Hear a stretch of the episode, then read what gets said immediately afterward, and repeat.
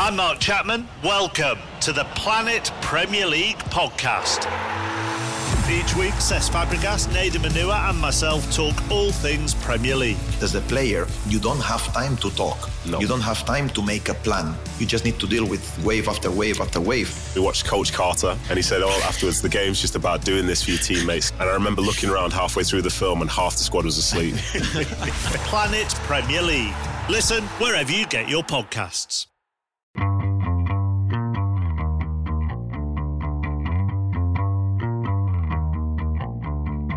Hey, everybody, this is Richard Deitsch, and welcome to the Sports Media Podcast. My producer is Patrick Antonetti.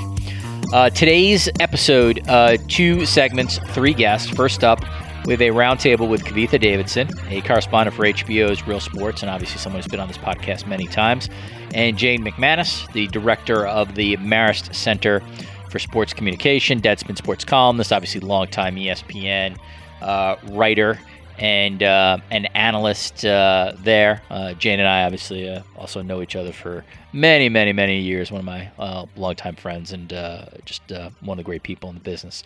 Um, we are talking about the their biggest sports stories of 2022. What they think will be most impactful, and it may be a little bit of a change up from what you're used to. Athletes talking about mental health publicly, and that continuing. We get into what the the the sports gambling um, sort of rush has meant and the potential for corruption there. F1 ballooning in the U.S., women's sports finally uh, getting some of their financial due. Amazon becoming more of an NFL presence. Leagues having to deal with China, uh, or leagues should be dealing with China much more. And so, um, and when I say dealing with China, dealing with the China question, basically, uh, you know, uh, not speaking out more on uh, human rights uh, issues that are happening in this, that country.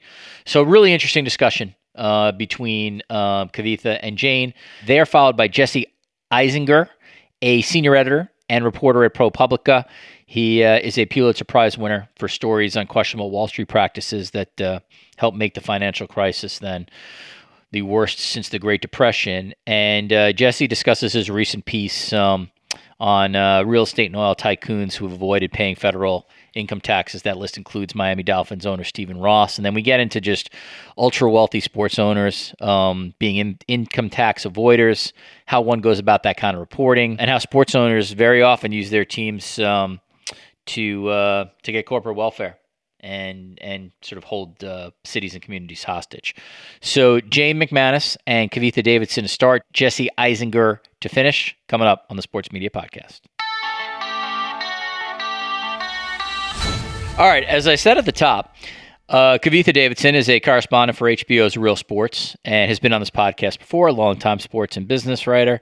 Jay McManus is the director of the Marist Center for Sports Communication and a Deadspin Sports columnist. Uh, both of these two are friends, and they have worked together at ESPN. But what a really weird segue I just gave there. I'm sorry, guys. I usually better on my intros. But anyway, Jane and Kavitha have been on this uh, podcast many times. Certainly Kavitha. She's part of my uh, the inner circle of, uh, of the sports media roundtable, and I'm pleased to be joined by these two because this will serve as our um, our sort of end of the year episode, even though it's going to run um, a week before the end of the year, it's going to serve as sort of our end of the year episode as we look ahead to 2022. And let me sort of set this up for you.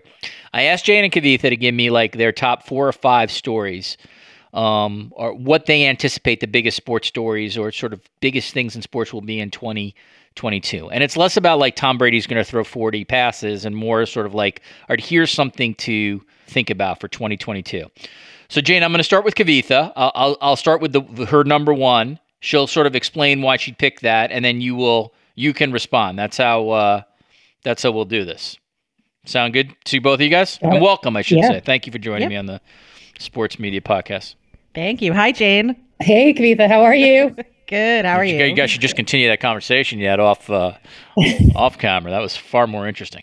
All right, Kavitha, I'm, I agree with you on this, and I think this is one of the most important sort of topics in sports today. Your number one was, and it's not necessarily in order, but your number one was mental health is going to continue to be a huge topic of conversation, and whether it's um, you know Simone Biles or DeMar DeRozan or sort of any, uh, we have just seen now athlete after athlete um, be be public and front and center and say that like I ha- might have to take time off to um, to get myself right. And mental health has become a really important conversation, and I think it's we're still far away from where we need to be, but man, it's so healthy. It's so healthy compared to the 70s and 80s when nobody talked about that. So why was that your number one? Why do you think that's going to continue to be big in 2022? I happen to agree with you, by the way. I mean, well, first of all, if you just look at what we've seen in the last year, obviously the two major examples of this were Naomi Osaka and Simone Biles, right? And and we're talking about premier, you know, grand slams and the Olympics that they're pulling out of because of this and to prioritize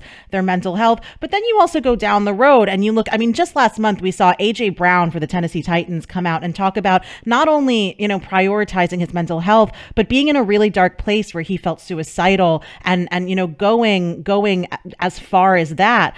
Um, and so on the one hand, like you've seen this this I don't want to call it a trend because that sounds kind of gross to minimize these things that people are going through, but but you see people starting to be more empowered and emboldened to come out and talk about their own experiences with mental health and not be labeled as weak. And there's something about when an athlete who has like clearly been proven as being like the strongest person in her or his field um, physically comes out and talks about mental health issues where all of those old tropes about what you know psychiatry and mental health mean um, about whatever like weakness of personality kind of just get thrown out the window because these are people who obviously have to be both physically and mentally strong to have achieved what they've achieved in their respective sports.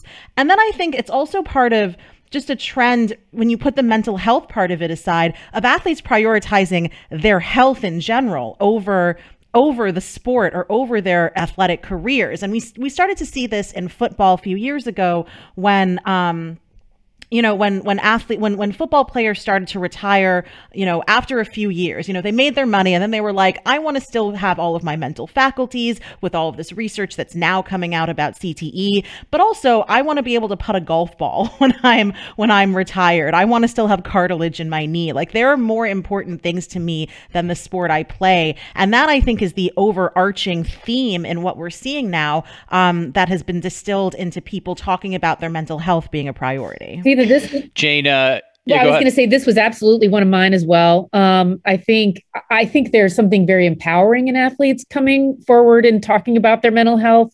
I think um, you know ultimately this could lead to more leverage for athletes generally when you know when it comes time to negotiate for different things. I think health and mental health are going to be uh, easier concessions to get from management. There's been a real uh, reluctance, I think, to even you know look at the way that the NFL handled concussions, denial, denial, uh, and then reluctantly coming forward and admitting they were a thing, and then reluctantly putting a spotter up in the booth so that you know games could be stopped and this could become a priority. Um, so I really do. I I think this is a real trend, and I'll tell you, um, it's filtering down because I teach a sports culture and communication class at Marist, and about half of my uh, class this semester was was athletes, and uh, I found even I, I ask my students to speak a lot in class. I feel like this is a really you know students come into my class knowing a lot about sports, and I want to hear what they have to contribute.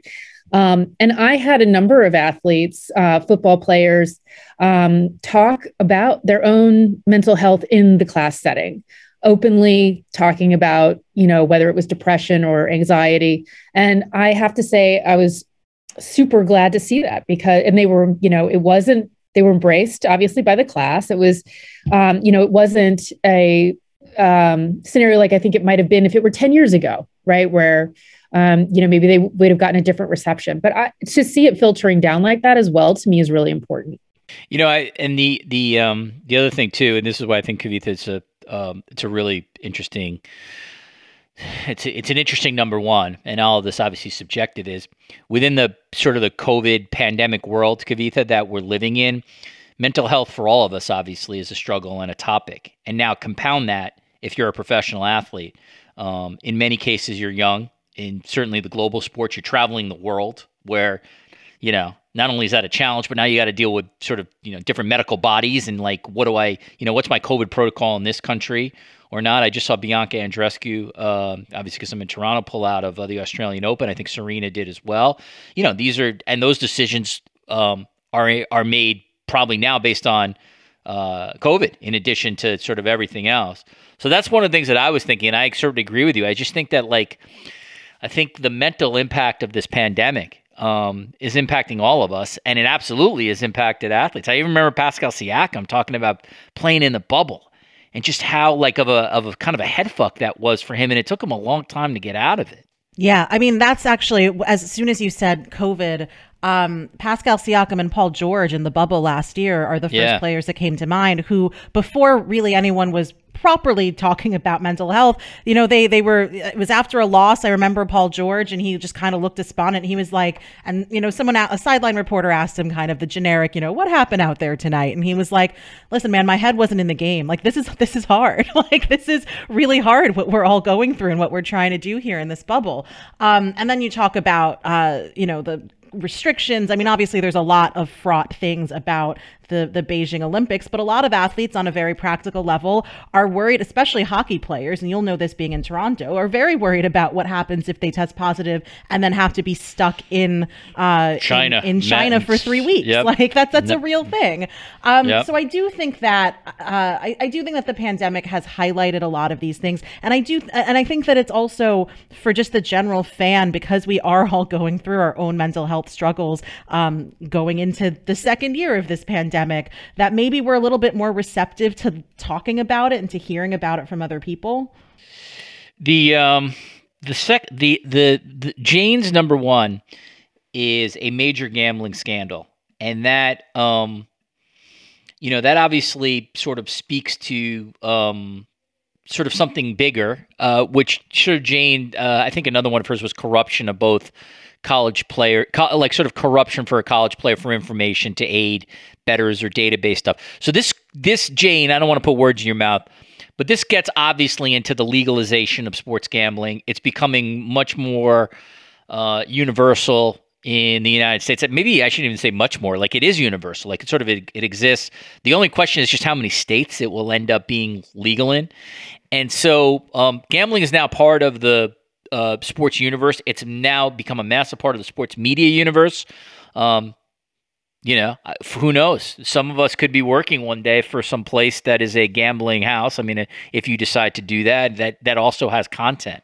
Um, so why did you make that uh, sort of why did that come to mind first and foremost because it's one thing about the sort of the influx of sports betting to get larger it's another thing to sort of make a prediction that we're going to have a gambling scandal. Like something is going to be impacted because of this money. Yeah. Well, I think there are two areas in sports right now that are completely chaotic, and sports betting is one. And we'll talk about the other one, which is NIL um, later. But I do think that we've done a lot talking about the potential money in sports betting. And, uh, you know, it's foolish not to think about what flooding a system with money does um, and it creates opportunities for people who who want to corrupt the system or who want to gain from that system. And I think you know when you have a group of athletes who are unpaid in our college college athletes where there's plenty of gambling, you know, I just look at a scenario where let's say you have, you know, Alabama in the college final and you have a you know a group of bettors approach a backup safety uh, and say, hey, you know, um, we don't need you to tell us everything or throw a game, but just, you know, did so and so play or what was happening in practice or just give us, you know, a little bit of a cue here or there. And then that gives them an advantage enough to, you know, place a group of bets um, and a higher chance to get to for them to pay off. And then, you know, you look at a at a you know somebody a low level player not going to play in the pros potentially like for $50000 which would be an incredible investment for that player an incredible influx of cash and would be nothing nothing um, in the betting industry. And i just think there you know that's an invented scenario. And i apologize to every defensive back on Alabama because I, I, don't know you personally and it's not a personal thing. Um, but I just mean that I think there's a scenario where a low level player uh, who has information becomes valuable in that um, in that kind of scenario. And I and I think we'd be foolish to think that there's not opportunity for that, particularly when the NCAA has been just so completely ineffective in looking at anything proactively. Um, and really, it's not in anybody's best interest. The broadcasters aren't looking at it proactively, certainly not the casinos. Um, the accountability for gambling in this country is is piecemeal. It's at the league level, the casino level, and then at the state level. Um, and if you don't see a potential for corruption with that kind of a patchwork, you're not looking hard enough. So Kavitha, the the one thing there, I mean, obviously this is the uh, you know this is the doomsday sort of scare scenario for for the entire NCAA. I, again, I my instinct would be that if I had to predict if this happens, and I'm not saying it's will, I'm not I'm not sure I agree with Jane on this that that a major gambling scandal will happen. Obviously, the prospect could. I don't think it's going to be in a major school like in Alabama or something like that. I think there are a lot of safeguards in place. Um, not to mention that schools at that level, like you're really talking a lot of pros and, and and it's a little different. But you know what about some lower level division one school that's you know not a money maker and you know might play to 3000 fans on a given day? Those games get bet on just like the big boys get get bet on. So if anything's going to happen that's I, that my instinct would be that's where it is. But i don't know what what do you you know as someone who's um you know like like jane and i have sort of now watched the last two years this explosion of uh of sports gambling money and and and and, and daily fantasy and all that stuff uh how plausible is jane's scenario for you I mean, I think it's pretty plausible. I'll say I'll say this as somebody who like I remember when we first started to talk about the legalization of sports betting in earnest, probably five or six years ago, and I was still working at Bloomberg.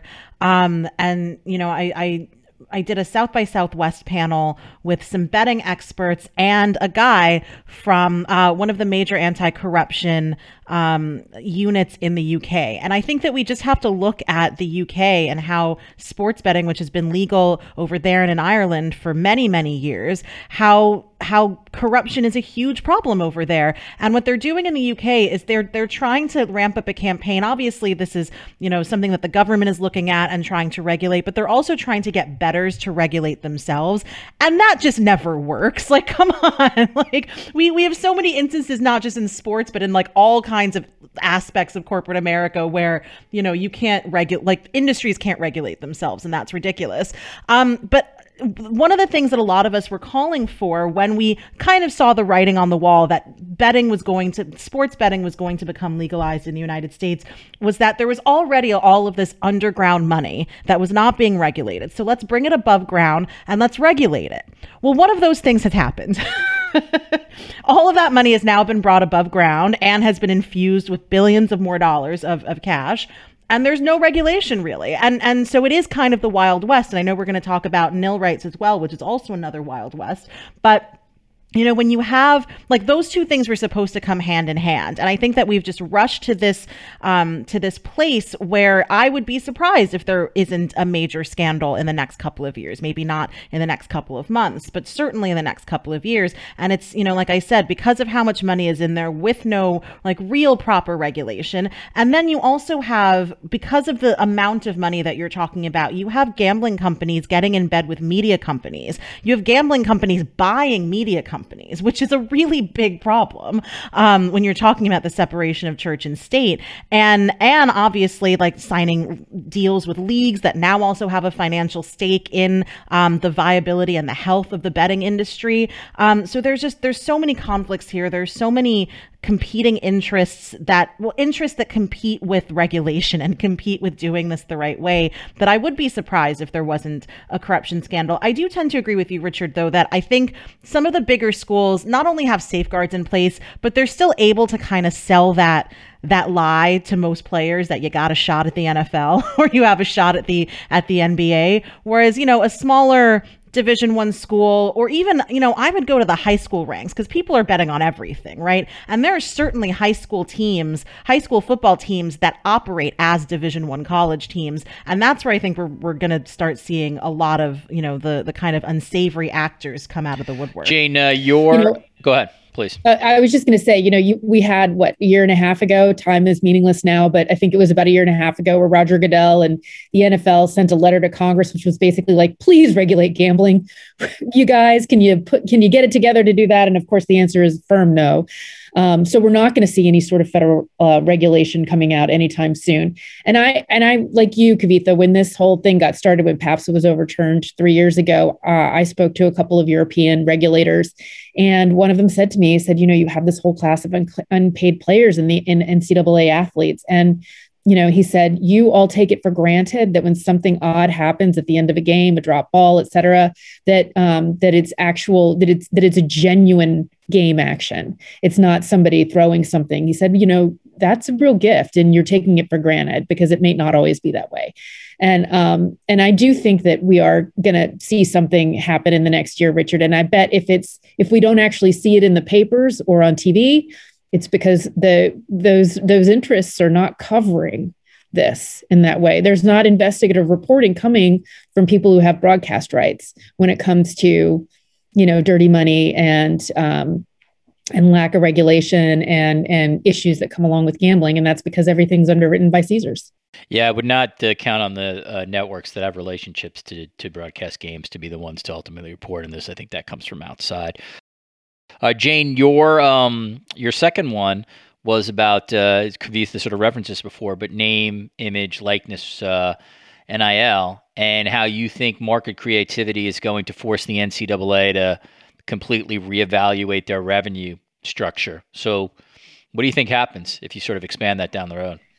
Well, I just, you know, I think there is obviously the market is so much more creative than than the NCAA is. Uh, I don't think that the NCAA could have anticipated, you know, the offensive lines of different teams getting deals or some of the deals that have come out um, for women and how strong the market has been for women in college sports. Um, you know, the WWE just signed 15 athletes to NIL deals you have Steph Curry doing something where it's kind of like an internship mentorship type deal. You know, I mean, there are all of these different things that are being structured completely differently. Um, and you know, the NCAA isn't leading on this. They kind of you know backed into it in July of this year after 13 state laws went into effect. Or they came out like a couple days before and were like, okay, NIL's okay. And the only reason they did that is because they had member schools complaining about the competitive advantage that the state's schools from NIL states would have. And um, so I, I think you're just, and now you have the NCAA just announcing that they're investigating two deals for to be kind of like you know pay to play schemes, uh, and I think I just am like, you know, how late to the game are they on this? And I just cannot imagine. And think of what we've seen in the first couple of months of NIL, and just think about how it could how it could be in the next year. I mean, really like uh, you know, I'll use a term that refers to our last one, which is all bets are off. Um, I just, I just think it could be. Um, I think you're going to see a lot of creativity, and I think the NCAA is going to get left in the dirt on this one. Kavitha. Yeah, I mean. One, one of my fears here, and I will caveat this by saying that this, like, if, if we were having this interview in a month, I wouldn't be, I would have to recuse myself from talking about this particular topic. Um, but one of my major fears ever since NIL has, has gone into effect, and I've long been on the record as, you know, for athlete compensation in whatever form we can figure it out. Um, and I've, like nil rights is like the very baseline for that. You should be able to sign an autograph for money. Um, but my fear is that we go from one form of exploitation to another. And and I think there are a lot of bad actors there. There are a lot of shady agents, quote unquote, not established agents, but like some of the shady ones who are kind of trying to slither in here.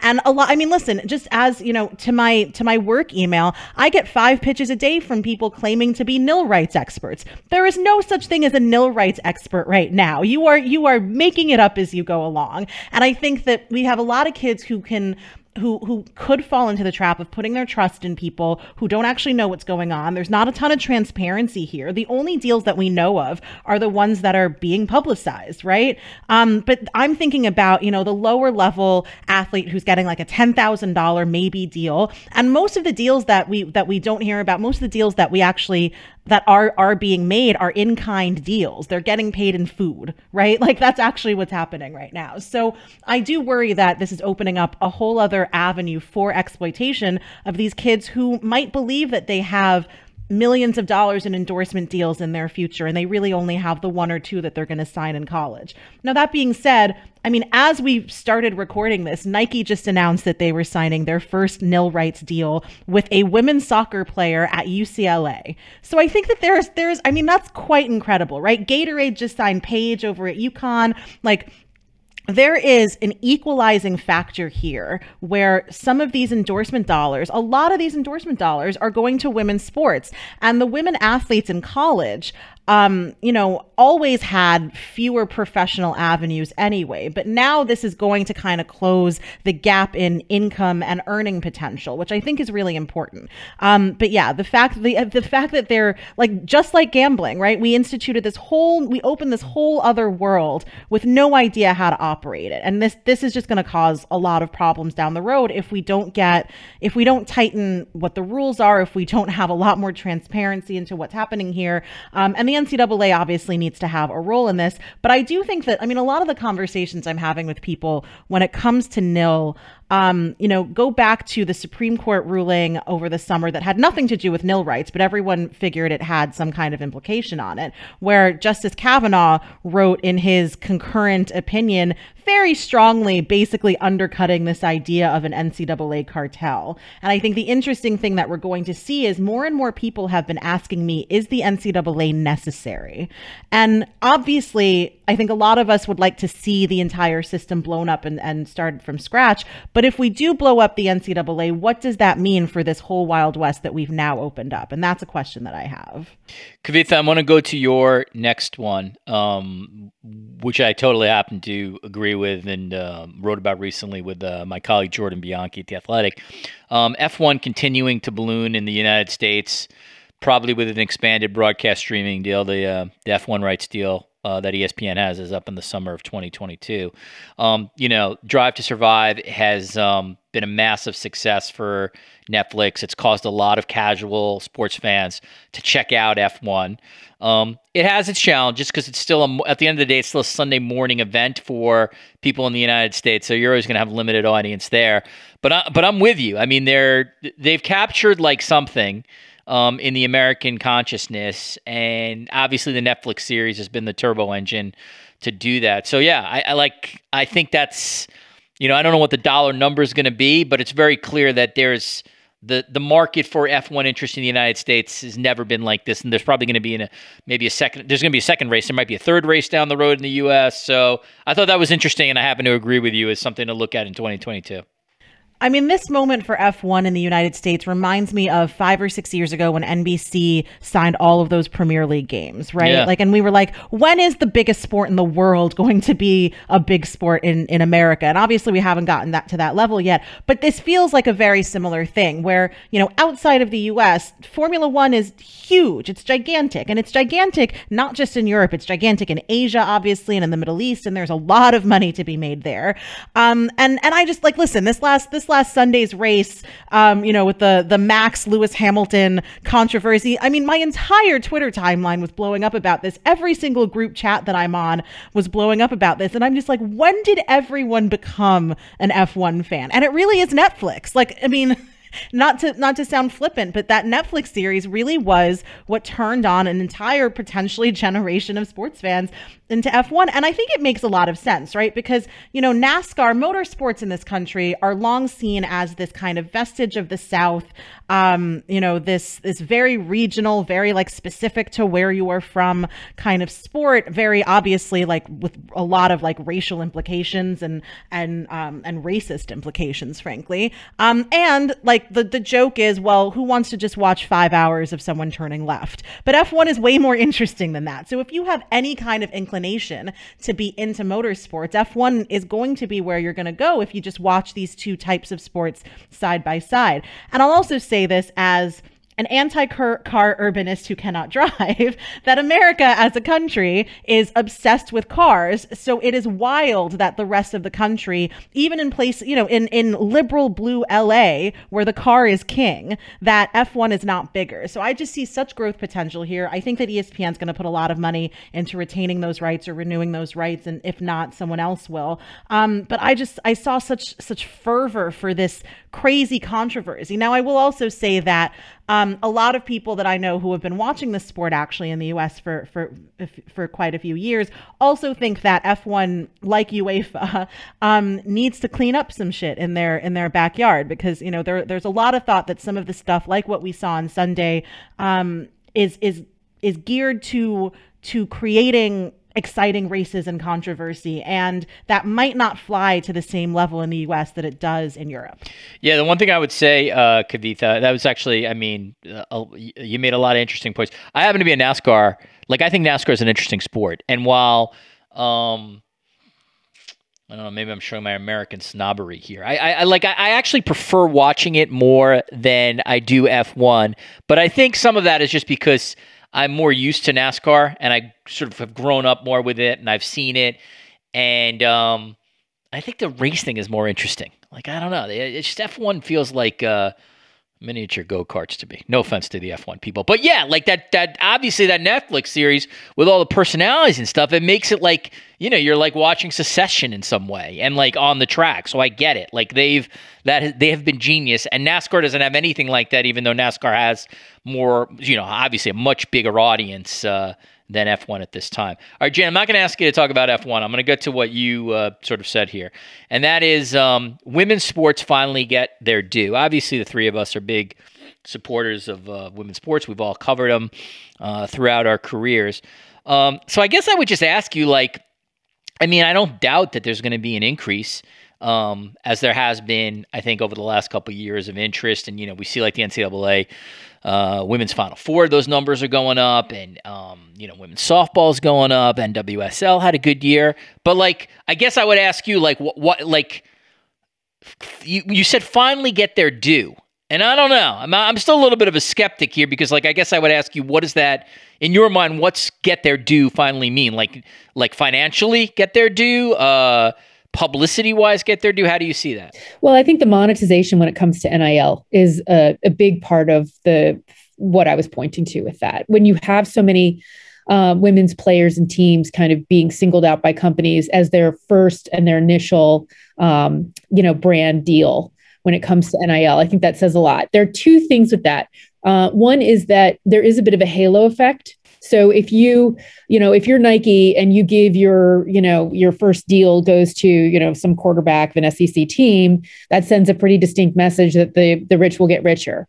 Um, but when you make that deal with a with a woman um, in a on a college team, you make you make an inherent argument for equity.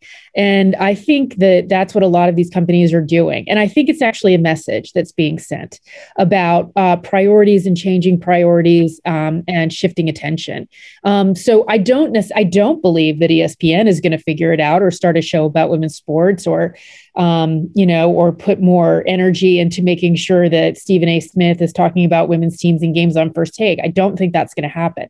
But what I do see um, are women's teams and leagues going backdoor and that stuff, doing an end around. And, you know, you see Just Women's Sports as an entity that's starting up and making a big push. You see women investing in women's teams. I think what women have done is stopped waiting to get their turn based on the number of people who are watching uh, the games and how uh, popular the athletes are. If the U.S. women's national team can't get equal pay, then you know going through the front door isn't going to work. And so I think what's happening is that there are now creative ways where women in women's sports are going about trying to get paid um, and capitalize on their popularity on social media in a way that is just never going to happen when you have these entities where the pay model, the advertising model is really skewed toward, toward a male audience. Um, and I just don't think that's going to change. So it's now, okay, so how are we getting around that? And I think, you know, women's sports and athletes are starting to figure that out. Kavitha? Yeah, I mean, I one one a lot of things that Jane said really stuck out to me, but one thing is something that I've been thinking about for years, and it's the idea that when when these brands like the Nikes that we just talked about signing uh, a women's soccer player at UCLA for the fir- their first nil rights deal, um, when these brands are signing women's athletes, women athletes um, to these endorsement deals in college or beyond, you know, that really that reflects public sentiment. That reflects where the market really is. And i'm usually not I, you know i don't say that for everything but as as i know you know I, I i worked for nielsen sports for years when i was in college. And i i just remember so many times having meetings with people with marketing directors at major you know beer companies and what have you and being like you are leaving money on the table by ignoring women fans and by ignoring women's sports. And the thing that i have learned over the years is that the people who make those decisions in those particular positions are not forward looking they reflect what they where they believe the current status of things are. And i said this in the context of last year when brands started to jump on the Black Lives Matter train, it wasn't because they suddenly believed Black Lives Matter or because they felt a corporate responsibility to do so. It's because they saw that the people who were buying their products and watching their their channels wanted that. They agreed with that messaging and what these brands did reflected that. So when brands start to sign women athletes, it's not it's not that they're looking toward where things will be, it's that they're looking at where things are right now, which is very very encouraging to where things will be in a year or 5 years. And when you can get such like small c conservative people as marketing directors to jump on women's sports and women's athletes. That really tells you a lot about how much growth there's already been and how much growth there there has to be. Um, I will also say that I mean the WNBA is just one of the best run leagues that we have. I think the NBA is is one as well, but but it it was really discouraging to see all of the shit hit the fan with the NWSL because all of us were rooting for this to be one of those premier like look look at how women can run shit better and and, and run things differently kind of things. And now hopefully with a with a new guard they can. But when you look at, you know, the major North American leagues or even, you know, a bunch of a bunch of my friends and I were talking about some issues at F1 and at UEFA and whatever. Um, it really can be the women run leagues that are that are going to clean up our, our sports atmosphere you know? And at fifa it was a woman kind of anti-corruption expert who tried to blow the whistle on everything that was happening over there. So i do think that there's there's so much there's so much more there's so many more places to go to to Jane's point of not just going through the front door but finding all of these other avenues. And you know and the idea that I think this this the, the next couple of generations that have grown up with social media as an integral part of, of these athletes brands um, are also have also grown up without the same kind of separation between men and women's athletes that you and I have grown up with. And I think that that from a psychological and social perspective also makes a I just want to point out also that we did some we did some polling at Marist and um, 56% of sports fans want to see more women um, in more women's sports coverage, number one, but also more women in um, prominent roles as coaches and managers in professional leagues. And I think that speaks to a lot. But if you break those numbers down by demographics, um, sports fans under 30, it's like 68, 69%. So if you are looking forward, like you're saying, Kavitha, and you're looking at what is the future, I mean, the future is equity. The future is equity and paying attention to women's sports. Um, and so I really do think you're right. Like that's why all of these brands are suddenly aligning. You know, that's why Victoria's Secret calls up Megan Rapinoe and is like, hey, you want to wear some bras? You know, like the the future is with women's sports and it's the smart play right now. It's the smart bet. And I think that that is going to filter um, and put some pressure on coverage of women's sports more seriously. Those are interesting numbers, uh, Jane. I appreciate you citing those. Also, nice shout out for Marist for yourself. Listen, when I I do this they do great polling also. I just would like to say I, you know, the Marist poll and I, we sit down and we have like conversations about what is it we want to know, what are future trends that we're interested in. And women. that's cool. No, no, I mean like to be part of like a like a respected uh, polling organization is pretty cool. To or to at least have access to it. All right, Kavitha, your um, your next one, uh, I agree with this. Obviously, Amazon becoming more of an NFL presence. Um, they have obviously the exclusivity coming up on Thursday night next year. They're obviously going to hire a major play-by-play person and an analyst person. They're going to have all these additional ways to watch the game. The sort of the Hannah Storm, Andrea Kremer version, and uh, you know, like watching a game with NFL players on Twitch and stuff like that. So, you know, the the I agree with you, but like sort of that's going to be a little self fulfilling because next year, like in order to watch Thursday night football, unless you are in the market of the teams that are playing, you either have to have Prime or you can't watch it. So you're right about that on face.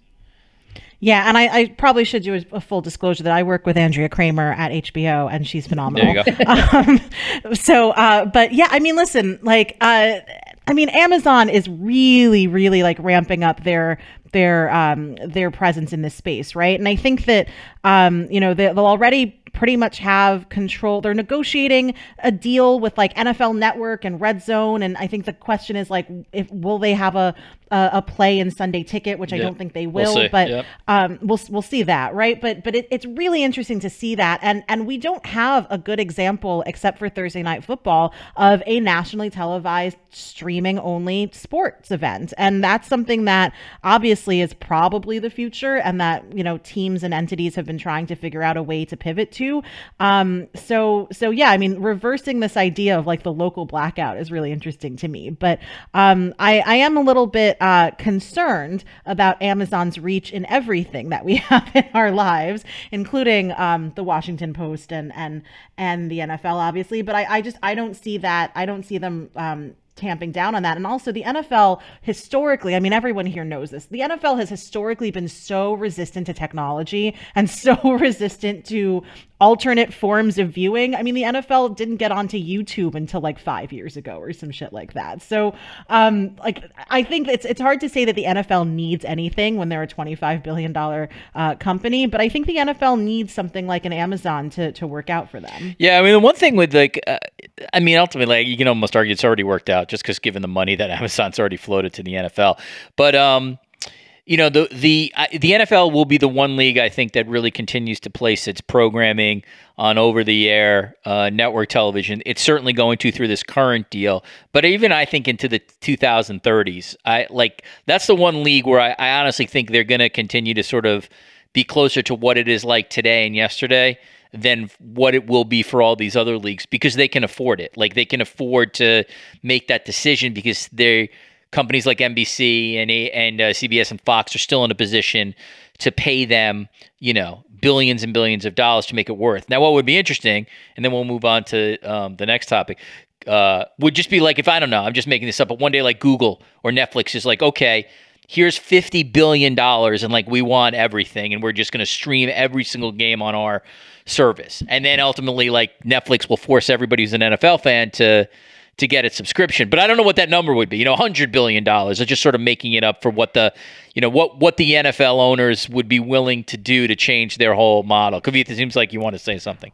Well, I mean, we have been hearing this for a decade now that Google has wanted to get into the sports space, the live sports space. I don't way. see it, but yeah, interesting. I don't, I don't see it. But if anybody has the money that they're going to need to throw at it, it's Apple and Google, and yeah, Google, correct. right? So, um, and I, you know, if I think if they see what this does for Amazon, they're going to be even more motivated for it. But I also do wonder, like we've been hearing this for a decade, what's been the holdup? So, all right, Jane, your last one. I mean, Jane, I, all these sort of philosophical questions. You, you can't give me like. Uh, Oh yeah, yeah. I think uh, you know Patrick Mahomes is gonna is gonna throw for 50, 52 touchdowns. In, is that this podcast? Is that no? Um, so your is the reimagining of what the role of a coach will be, and um, you know that's interesting. I didn't know if you were sort of thinking about a professional coach or a college coach. I definitely think that I could sort of I could sort of expand that or think about that when it comes to college for sure. Um, but I was curious if you thought that would extend to the to the pros, and if so, I wonder sort of what your thinking on that is. Well, I think there, you know, uh, Kavitha referenced um, a couple minutes ago the National Women's Soccer League and all of the issues that they've had with coaching, um, abusive coaching, um, and and I think it, it kind of, I mean, th- this is going along in a series. We've had we've seen a couple of clips now where coaches have been, you know, have have almost have, have pushed um, athletes on the playing field in a way out of, out of anger. And I think that this brings up a couple, and you know, you we all kind of grew up in the era, era of Bobby Knight and and the things that he did to players, and and thankfully, you know, his kind of coaching is no longer part um, of of many places. But I do think we have, you know, coaching is such a hierarchical thing and so so often coaching is about teaching hierarchies. And when you're doing that then you can you know then and if you're only if, if anger is the only allowable emotion for a coach to display then you're going to get a lot of angry displays. And I, and I think when we're talking about mental health um, that that is going to force a change when it comes to these different kinds of coaching styles. And I think there are a couple of things that play here. What is coaching designed to do? Is it designed to win at all costs Is it designed to get the best effort out of a particular player? Um, you know, is it a supportive thing? Is it something where you break a player down, which is certainly the language that we heard for many t- years that you have to break someone down in order to get them to completely listen to you, which is seems like a fairly destructive process and has been a destructive process. Um, you know, we have today the settlement coming out with USA Gymnastics, uh, where some where you know some very brave gymnasts came out and talked about what happened to them at the hands of Larry Nassar, who's now sitting in jail. And part of that settlement is that they get a seat on the USA board. A survivor gets a seat on the USA Gymnastics board and board of directors. And I think that is a huge thing because it means a voice for survivors um, in the future of that organization. Um, so I, I, think you know this comes along with athlete empowerment, uh, and I think it could ultimately have an effect on coaching styles. It may not come out and um, show as much in a place like uh, college football, where you have, uh, I think, a, a, revenue structure which so advantages college coaches at the moment. But I think in other areas, we're going to start um, seeing more discussion about what is the role of a college coach or of a of a coach generally, um, and you know, and what what can we expect? What kind of behaviors can we expect, and who is that for? Kavitha, did you want to add to that?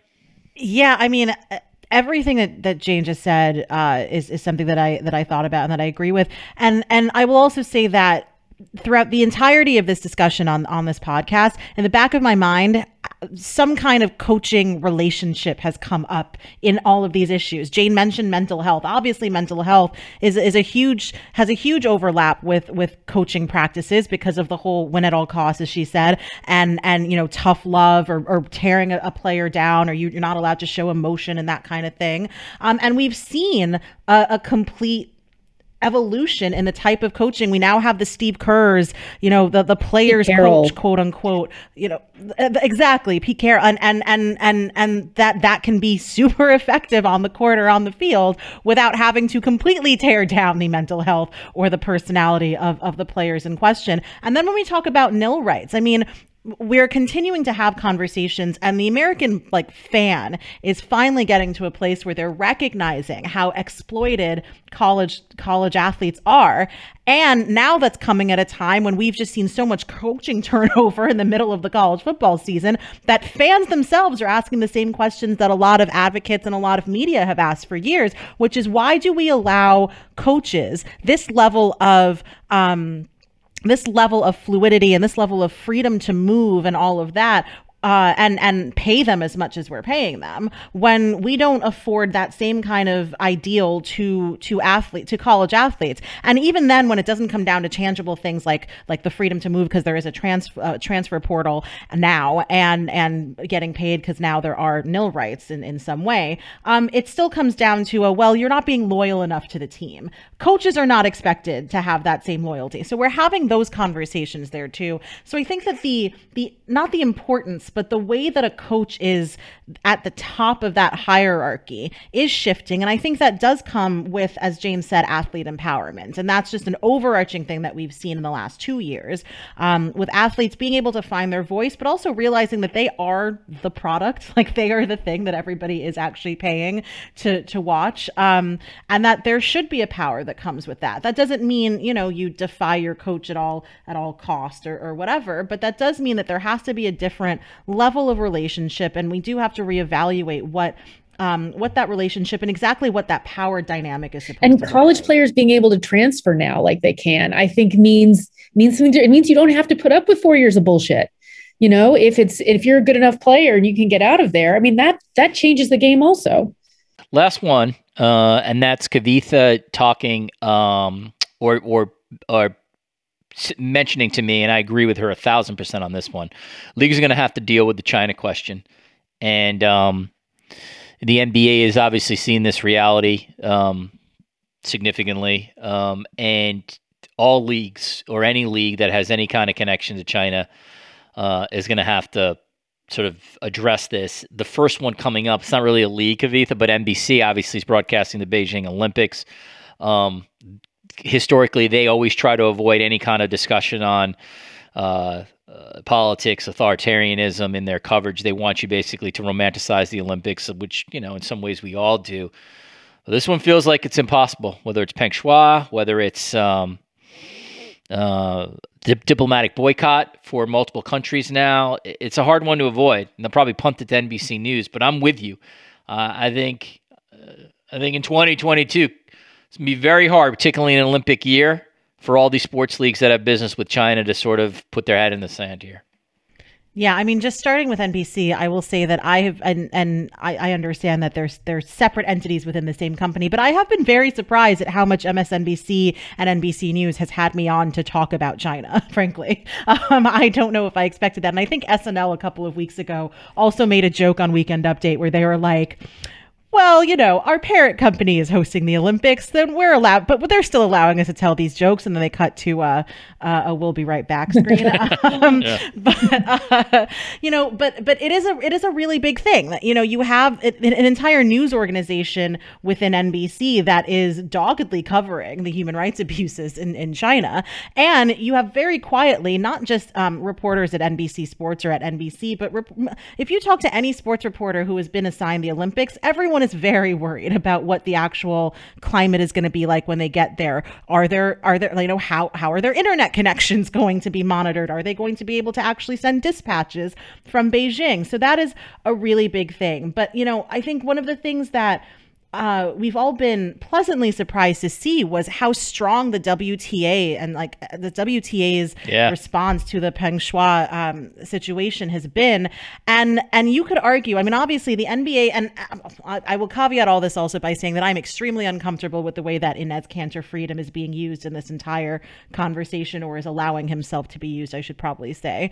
Um, but uh, you know the WTA you could argue is not just the has not just been the strongest sports entity to speak up and actually like do something actionable against what they are seeing happening in China.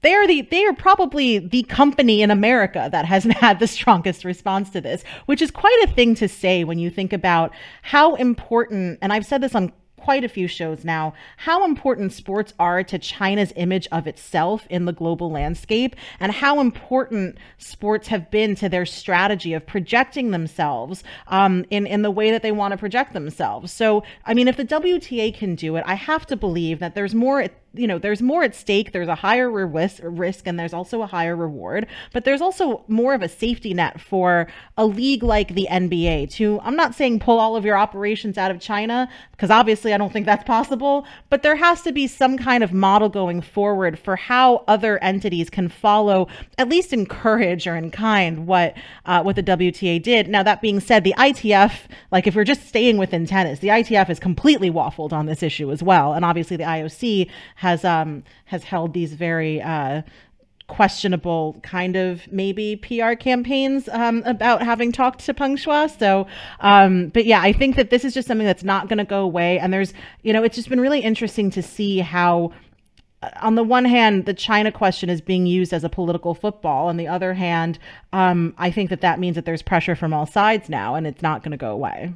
Jane, I'll give you the final word. Uh, this is such an interesting topic. I, I think part of, you know, I've been really disappointed in the ATP, the NBA, and other companies, uh, Apple, that have not pushed the issue on this. I think the WTA was able to because it was founded by Billie Jean King uh, and other women's players in the spirit of equity and in the spirit of, you know, putting women first. And that, you know, as a league that with that as its bedrock principle, it could not put uh, financial commitments and financial possibilities above human rights. And, you know, and I, I the reason that, and it just goes to show you that isn't a given that you know in this society we really do. We put money above. Um, and I, and so that's you know been disappointing to realize. And and especially with the, the IOC being willing to be used like this you know when you are wondering whether or not someone has autonomy like Peng Shuai um, to have two video conferences when you are in you're headquartered in Beijing which is where she lives like go to her house you know, ha- meet her in a place. Yeah. How have they not sent anybody over there when they still can't establish independent communication with her? I just uh, this to me is is the, the the the question. The only the only question is that you know you have to you know the fact that the that the head of the IOC has not walked over to her or made that a a an absolute um, prerequisite before the Olympics can go forward. It's shameful. I mean, they've just behaved so shamefully in this. Um, but agreed, I think it's you know, and it's not just this. It's it's World Cup in Qatar. It's where are these um, international events going to be held going forward? You know, this is a huge question now, and it really does put it. I think you know there have been places like the IOC, where very spotty record on you know uh, corruption in the, in recent years, and you have them being willing to really put the Olympics anywhere as long as you get the highest bidder. And you've had you have you have governments um, leaders who are certainly willing to take advantage of that.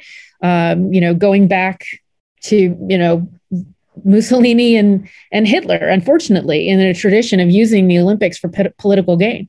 Um, and I think you know you have to look now and say what what ethically are the responsibilities going forward if we're going to have these events internationally. Um, and you know, and this this forces that point. It's uh, it's an interesting time, and and so far no one has had the stomach for this. Yeah, you can be waiting a long time for the IOC to show some uh, moral leadership here. But the IOC also touts itself as a marker of democracy Correct, and of upholding right. human rights. And, you know, in 2012, my first ever professional piece was about women in the Olympics because it 2012 in London was the first year that Qatar, Saudi Arabia, and Brunei sent a woman. And the IOC made a really big deal about that because they basically were forced to force the hands of those countries to do so. So if you're if you're going to tout that as part of your international image and as part of your bona fides and all of that, then you also have to really turn around and, and take some responsibility when this is staring you in the face. Right. I can tell myself as a Hemsworth brother. It doesn't mean I am one though. like, yeah, I happen to agree with you, but it's it's we'll be waiting a long time for the IOC on that. All right, Kavitha Davidson, check her work out on HBO's Real Sports. Jane McManus. Uh, director of Marist Center for Sports Communication. Read her work on Deadspin. Uh, it's always great to catch up with you. That was too. a fun half hour. I wish you uh, yeah. Trust me, it was longer than that. Uh, your part, Jay, might have been half Uh, happy holidays to both of you, uh, two of my favorites, and uh, and uh, you'll definitely be back on in 2022. And uh, you know, maybe we'll do this at the end of uh, we'll do this December 2022, and we'll see how uh, what we said today uh, pans out or does not pan out. But thanks for joining there me on the go. Sports Media Podcast. Thanks, thanks for having me. All right, as I said at the top, Jesse Eisinger is a senior editor and reporter at ProPublica. In April 2011, he and a colleague won the Pulitzer Prize for national reporting for a series of stories on questionable Wall Street practices that helped make the financial crisis the worst since the Great Depression. So what an exciting podcast! We have two Pul- we have we have a total of uh, one Pulitzer Prize winner on this podcast, and it is not me. Jesse is the author of uh, the Chicken Shit Club: Why the Justice Department Fails to Prosecute Executives. And um, he is here today for the purposes of his December 7th piece with Jeff Ernsthausen. Hopefully, I pronounced that right. That was titled These Real Estate and Oil Tycoons Avoided Paying Taxes for Years. And one of those tycoons is Miami Dolphins and Michigan benefactor Stephen Ross. Uh, Jesse, it's a long introduction, but um, you folks at ProPublica really do incredible invaluable work. And uh, and I'm really pleased that you joined me today on the Sports Media Podcast. Well, thanks for having me. I love a long introduction. You know, sort of filibusters, uh, less time for me to have to uh, come up with pithy things to say. All right, so here's where I want to start with. It's a little bit of a philosophical question, and then I'll get into like sort of how you how one reports this out. But you know, looking at your you know, looking at your sort of your bio, your CV, certainly recently, you write a lot about wealthy people trying to find ways to avoid paying their fair share. And this might make one a cynic. Are, are you a cynic?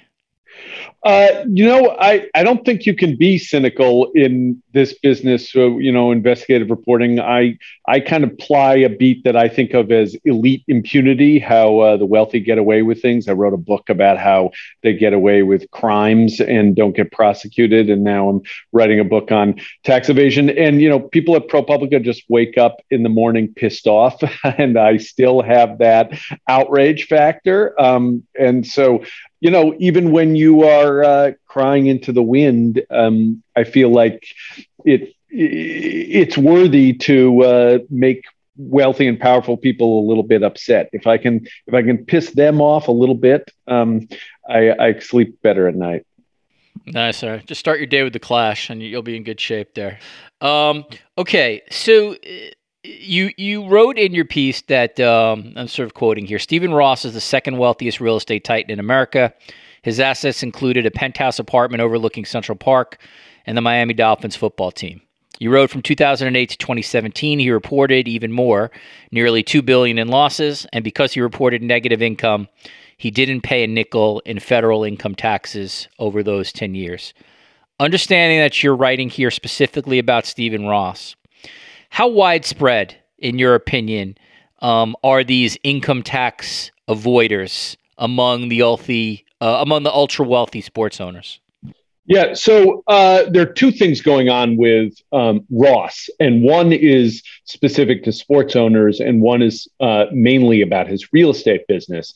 And they're both kind of upside down worlds where the reality, the real world, um, is prosperous and you can show losses for tax purposes. So things are going up in value and producing income in the real world. And for taxes, you can show losses. And you do this through this technique called depreciation. Um, and what happens is you buy a building. And so, real estate, commercial real estate people, they buy big buildings. And then all of a sudden, you're allowed to start taking money off the table like it's producing losses for your tax purposes. And it's wiping out your income and producing losses. And Stephen Ross is literally telling the IRS that he's losing hundreds of millions of dollars, $400 million in a given year. Um, but what's actually happening is those buildings are not only producing a lot of rental income, but they're also appreciating in value. They're not depreciating depreciating at all. This is extremely common in commercial real estate. So we see this with Donald Trump. Some of you may have heard of him, and Charles Kushner, the father of Jared Kushner, um, and um, this guy who owns the most real estate in Silicon Valley, Jay Paul, and the list goes on and on. In fact, we found 18 billionaires who reported negative income and got COVID stimulus checks because they were reporting negative income to the IRS. So this is pretty common among the ultra wealthy. The sports owners have their spe- own special tax dodge that we can get into in a bit. Yeah, we will. We'll talk about Ballmer in a second. So before we do that, though, like, um, you know, we talk a lot on this uh, on this podcast about process because I have a lot of obviously well-known people in the sports media world, and and those who listen to this podcast are very interested in just you know how they go about their preparation. If you're a broadcaster, what do you do for your research? How do you prepare your broadcast boards? You know, what's your sort of process when you're in game? What's your process when you're in production meetings? So, without revealing sourcing, you know, my sense is the kind of reporting you do is not easy. There, you have to figure out how to get documents. I imagine you have to be uh, laborious in terms of um, what you're looking at um, financially, numerically, and then obviously at a certain point you have to talk to human beings and sourcing. So how do you go about doing that? Like what without again without revealing sourcing, what is the process for this kind of reporting? Yeah, it's it's pretty complex um, and very time consuming. And I'll give you a sense of this specific story, which is we obtained the tax records of the wealthiest Americans. We're talking the ultra wealthy, the 1% to the 1%. We're not talking about waiters um, or uh, plumbers, and we're not even talking about doctors or lawyers or even investment bankers. We are talking about really the billionaire class. Um, and we, we got that, and we are not talking about when we got it or how we got it or who the source or sources are because we need to protect them. But the first thing we do when you get this giant kind data drop or document dump is that you have to sift through it to figure out if it's real or not um, and authenticate it. And that took uh, my colleagues Jeff Ernsthausen and Paul Kiel and I many months um, to sift through to figure out whether this was true. Um, and then we you have to figure out whether it's newsworthy because just because something is uh, you know exciting and um, you uh, you know is you you've gotten it in clandestine ways. Um, now, of course, we don't solicit material that can be illegally obtained, but we do receive material that's been illegally gotten, and we sift through it to figure out whether it's newsworthy, whether it's in the public interest. And so we ended up coming up with stories. Uh, and that took many months too, figuring out what are the stories and whether this is authentic. And we did figure out it was authentic. And then we decided, like, what's in the public interest? Well, the first story we wrote is about how ultra wealthy people avoid income tax because they avoid income. And that's kind of counterintuitive because you and I work for a living and we get a W 2 and our taxes get taken out of it and we need a salary and wages to live. The ultra wealthy basically treat income as a voluntary thing. And so what we found is Jeff Bezos and Elon Musk, who have sort of vied for the richest man in the world um, in recent months, those guys literally paid zero in income taxes in recent years. And Michael Bloomberg paid zero in income tax, and George Soros paid zero in income tax. And what you can do if you're ultra wealthy is control the time and place and choosing of your income. And sometimes you just don't take income, they don't take salary, they don't take wages, um, and they can avoid taxes that way. So that was the first big story and the first big revelation um, that they have all this wealth and accumulate this wealth, and they don't take income, so they don't pay taxes taxes. And instead, what they do to fund their lifestyles is they borrow against it, and that's tax free. Um, and so we have sifted through this whole thing. The next one of the next stories by uh, Robert Faturechi and Justin Elliott um, was about sports owners taking depreciation on their sports teams so that LeBron James, who gets paid in salary like you, like me, they uh, he pays a really high tax rate. We've got his data. We've got his income. We've got his taxes. Um, LeBron pays 35%, which is a pretty high tax rate. Steve Ballmer, um, who is an owner and former Microsoft um, uh, executive, he's only paying 12% um, because he's got he's got in part he's able to write off his team. Um, and so uh, things that um, you know, so essentially, if you are ultra wealthy, the world of tax avoidance, and I should emphasize, this is all legal. This is the system that we have and the system that we've chosen. The world of tax avoidance opens up to the ultra wealthy in ways that it just simply doesn't for not only for average people like you and me, but for even the LeBrons of the world.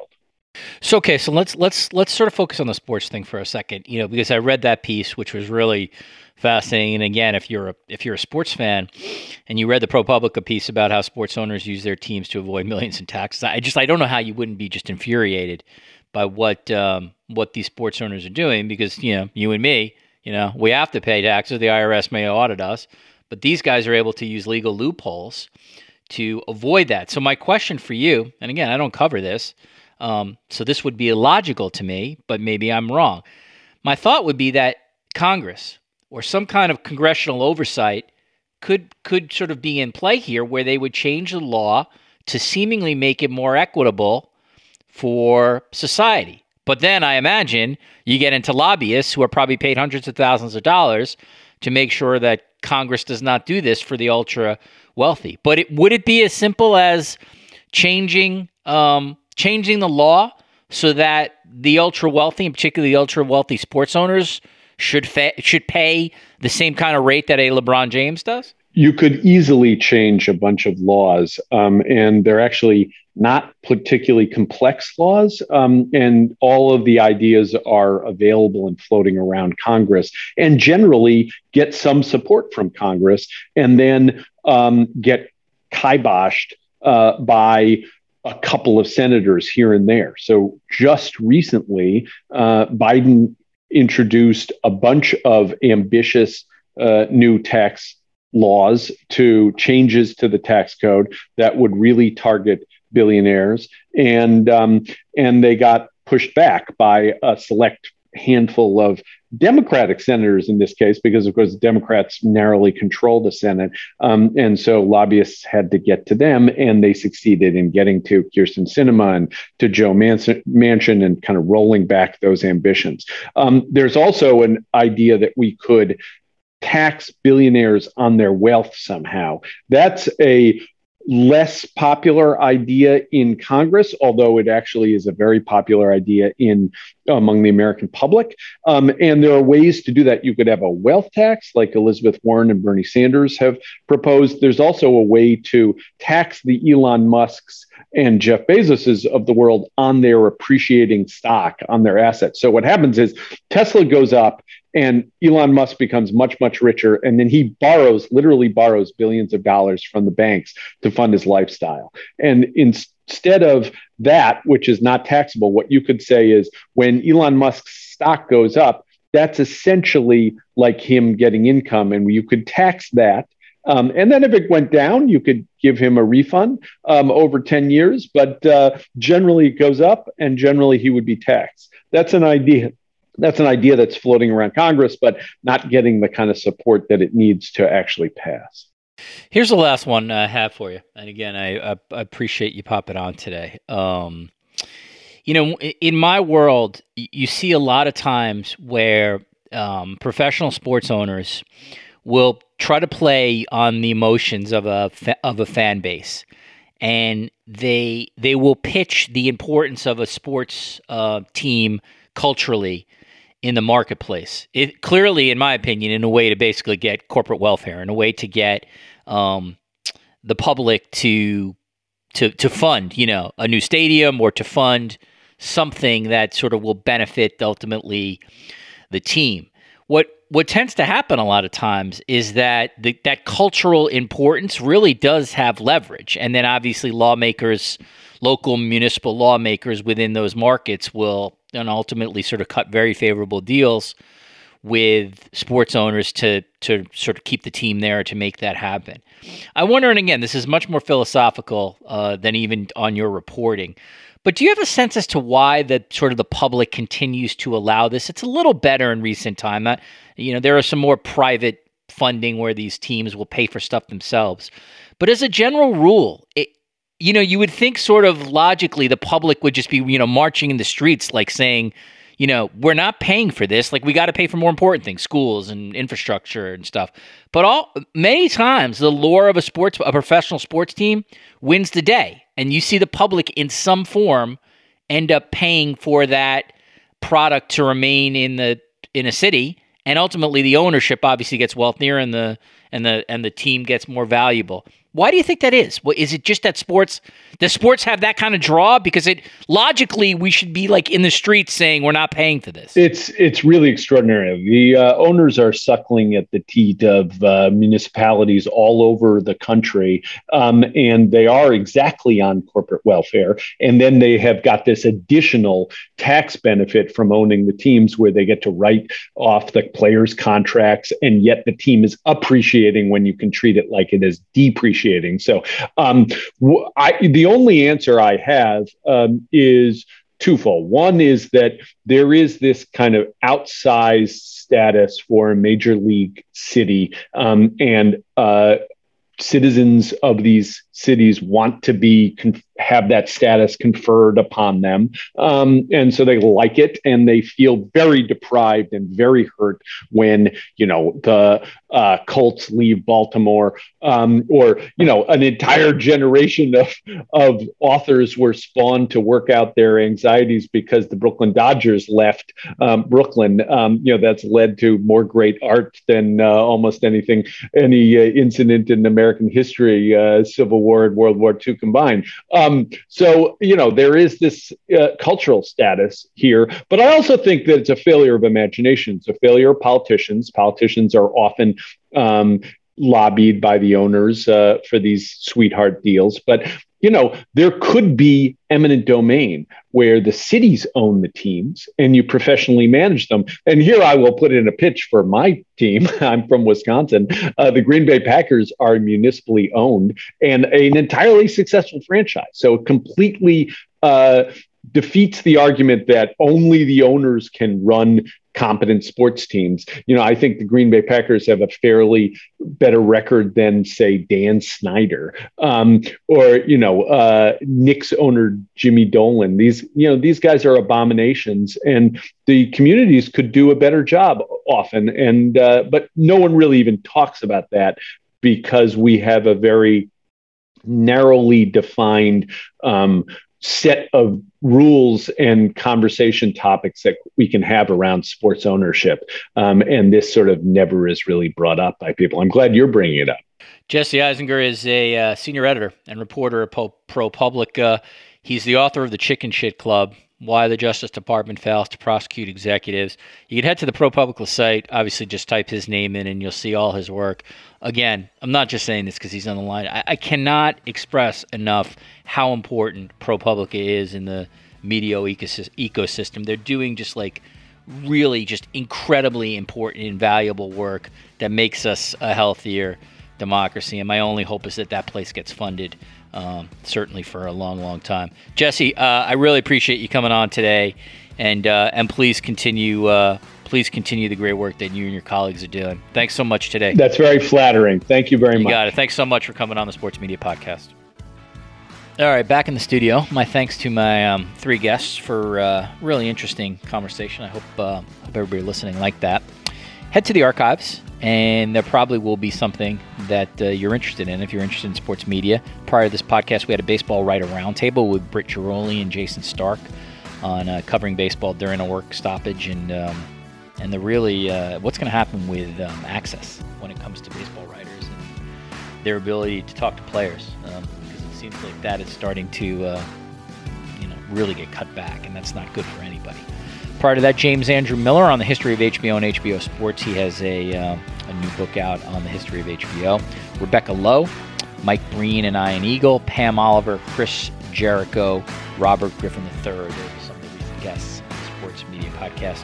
Again, I know I say this every week, but it does have meaning. If you like this podcast, leave us a five star review and a nice note. Um, it, it, really does have impact. Want to uh, want to thank my producer Patrick Antonetti. Thanks to everybody at Cadence 13 for their support. I want to wish everybody happy holidays. Um, you know, hopefully uh, you'll be safe. Um, you know, once again in the world, uh, we're going through a bit of a rough stretch. So I wish everybody nothing but uh, uh the best of holidays, uh, no matter what you uh, no matter what you celebrate or do not celebrate, and stay healthy. Thanks, obviously, for listening to this podcast. Maybe you'll find something during during the holidays uh, if you're a podcast person that might uh, you know, might keep you company with, and that, that'd be a very very cool thing. So again, for Patrick, uh, for everybody, Cadence 13, it's Richard Deitsch. We'll see you soon on the Sports Media Podcast.